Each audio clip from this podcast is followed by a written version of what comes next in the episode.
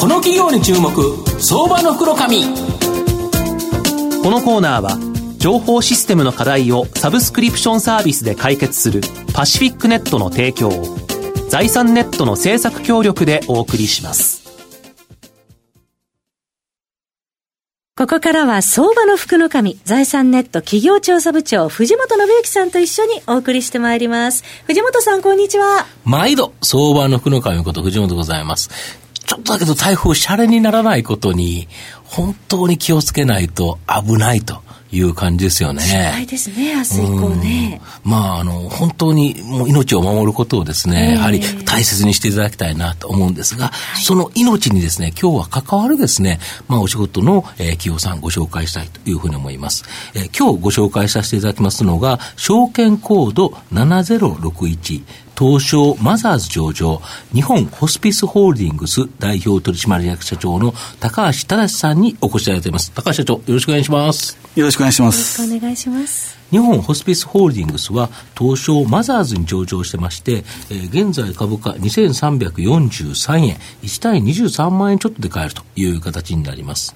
東京都千代田区丸の内のですね、新東京ビル、こちらにですね、本社がある末期がん患者などの決ま、えー、終末、えー、終末期ケアを行うホスピス住宅、これをですね、運営している企業になります。あの、高橋社長、あの、末期がん管理などの終末期ケアを行うホスピス住宅を運営されているとい。うことなんですけど、はい、正直ですね、どんなものかピンとこないんですけど、これ、どのような施設で、どのような方がご利用されてるんですか、はい。ホスピスって申し上げますと、はい、まあ、日本では川ケア病棟という、はいはい、まあ、病院機能の中にあるのを、ねうん、まあ、医療者の多くの方は想像されると思います。うん、で当社は病院ではなくて、はい一般のお家、はい、まあ、老人ホームとかサービス付き高齢者住宅の登録はしておりますけれども、はい、まあ、そういったところに、がん。の方で、まあ、終末期、いわゆる、まあ、もう治療の術がない方であるとか、はい、痛みだけを取ってあげる痛みを訴えられる、まあ、最後は呼吸苦を訴えられる方もいらっしゃいます。うん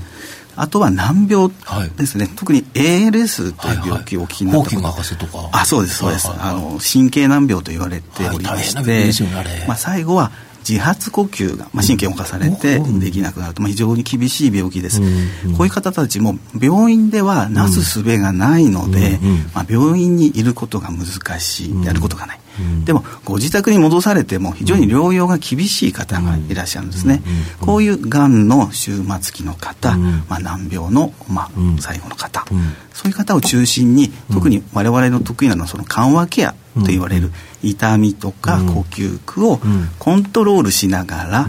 最後自分の人生をどう仕上げるのか、どう生き切るのかをお手伝いする、そういう場所を提供しながらサービスを提供しております。今何箇所ぐらいはい、現在13箇所で、うん、えー、首都圏を中心に7箇所、うん、それと中部に6箇所でございます、うん、これ大体どれぐらいの規模のものなんですか？そうですね。あの老人ホームの登録をしておりますけど、まあ、老人ホームに比べるとサイズ感でいくと3分の1ぐらい、うん、20人20室からまあ30室ぐらいが我々の標準的な大きさです。なるほど、まあ、御社は上場企業で、まあ、当然営利企業という形になるんですけど、はい、これ、どのように収益って上げていくんですか、はい、簡単にちょっとビジネスモデル教えていただきたいですか？はいそのまあ、民間ホスピスと言っていいのかもしれませんが、まあ、一般の賃貸借契約をしていただいて住んでいただきますが、まあ、そのまず、えー、賃料であるとか、まあ、サービス提供が、うんうん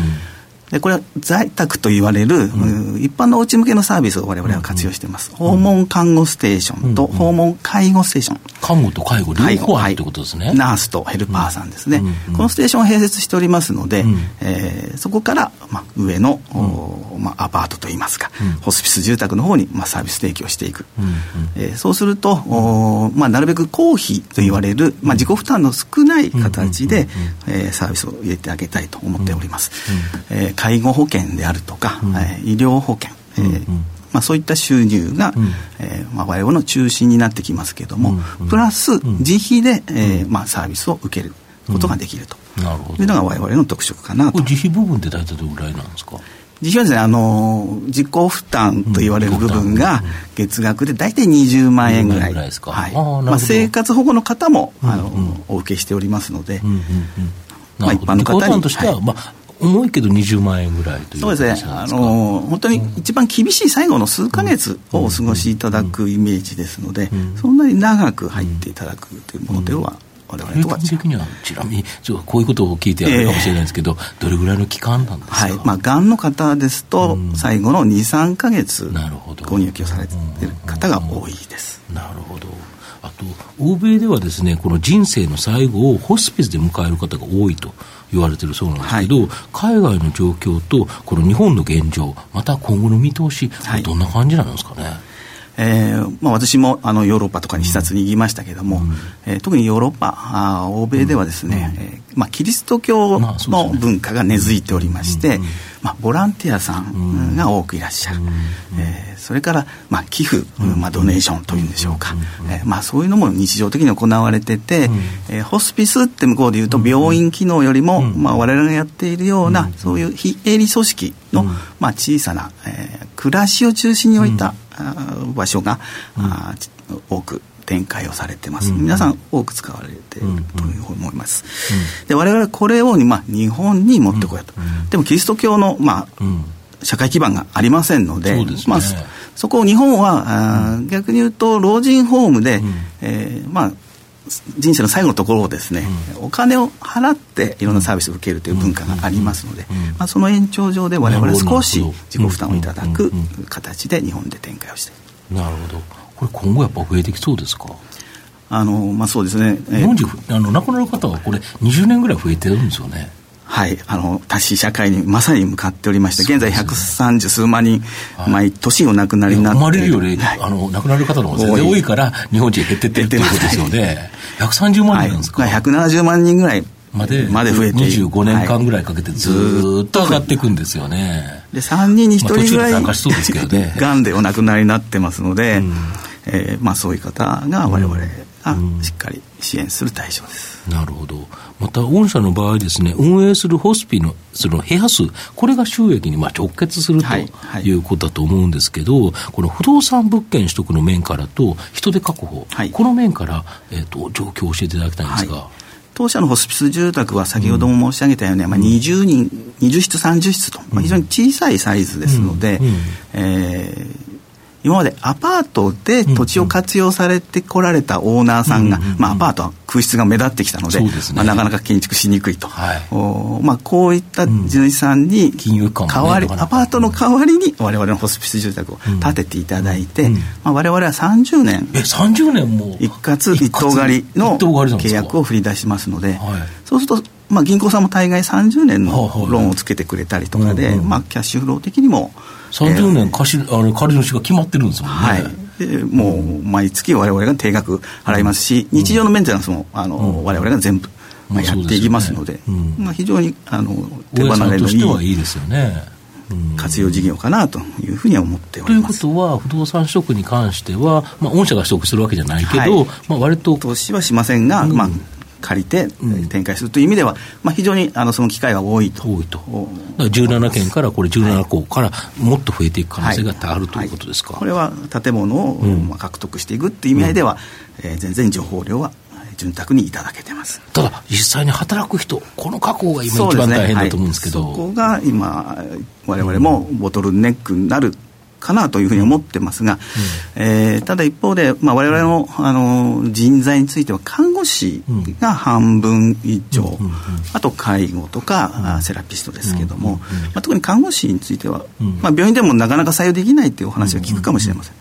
ただ病院以外の働く場所って意外と狭くて、えーまあ、そういう意味では看護師のやりがいを見出せる職場として、まあ、我々のホスピス住宅が、まあ、認知が進んでいるという、うん、順調にあの採用の方は進んでおります。それはあれですか、やっぱ病院だとお医者さんというのがトップにいるけど、はい、この御社のところですと、看護師さんというのがトップにあるという。まあ、施設の責任者としては、はい、お医者さんはあの地域の往診の先生と連携をしていきますけれども、はい、ということです施設としては看護師しかいない、なるほど。にいることが多いということです、なるほど。なるほど。あと最後ですね、御社の今後の成長を引っ張るもの、改めて教えていただきたいんですが。はい。あのまあ、このホスピス住宅を、まあ、全国に最終的にはと思っております、えー、ただ今優先的にはあの大都市圏を中心、特に大きい病院との我々連携親和性が高いのを感じておりますので、まあ、大都市を中心に拠点を開発し、まあ、大都市には看護師や介護職も、まあ、多くいますので、えー、そこから順次、まあ、最終的にはまあ全国展開を目指していきたいと。要は17店舗からこれを増やすことによって、はい、まあ、その部分、えーと、売上高利益っていうのを伸びていき、はい、社会貢献もできていくということですか、すね、本当にだけど人が亡くなるところって最後絶対に来るところなので、はい、やっぱり非常に重要ですよね。どこで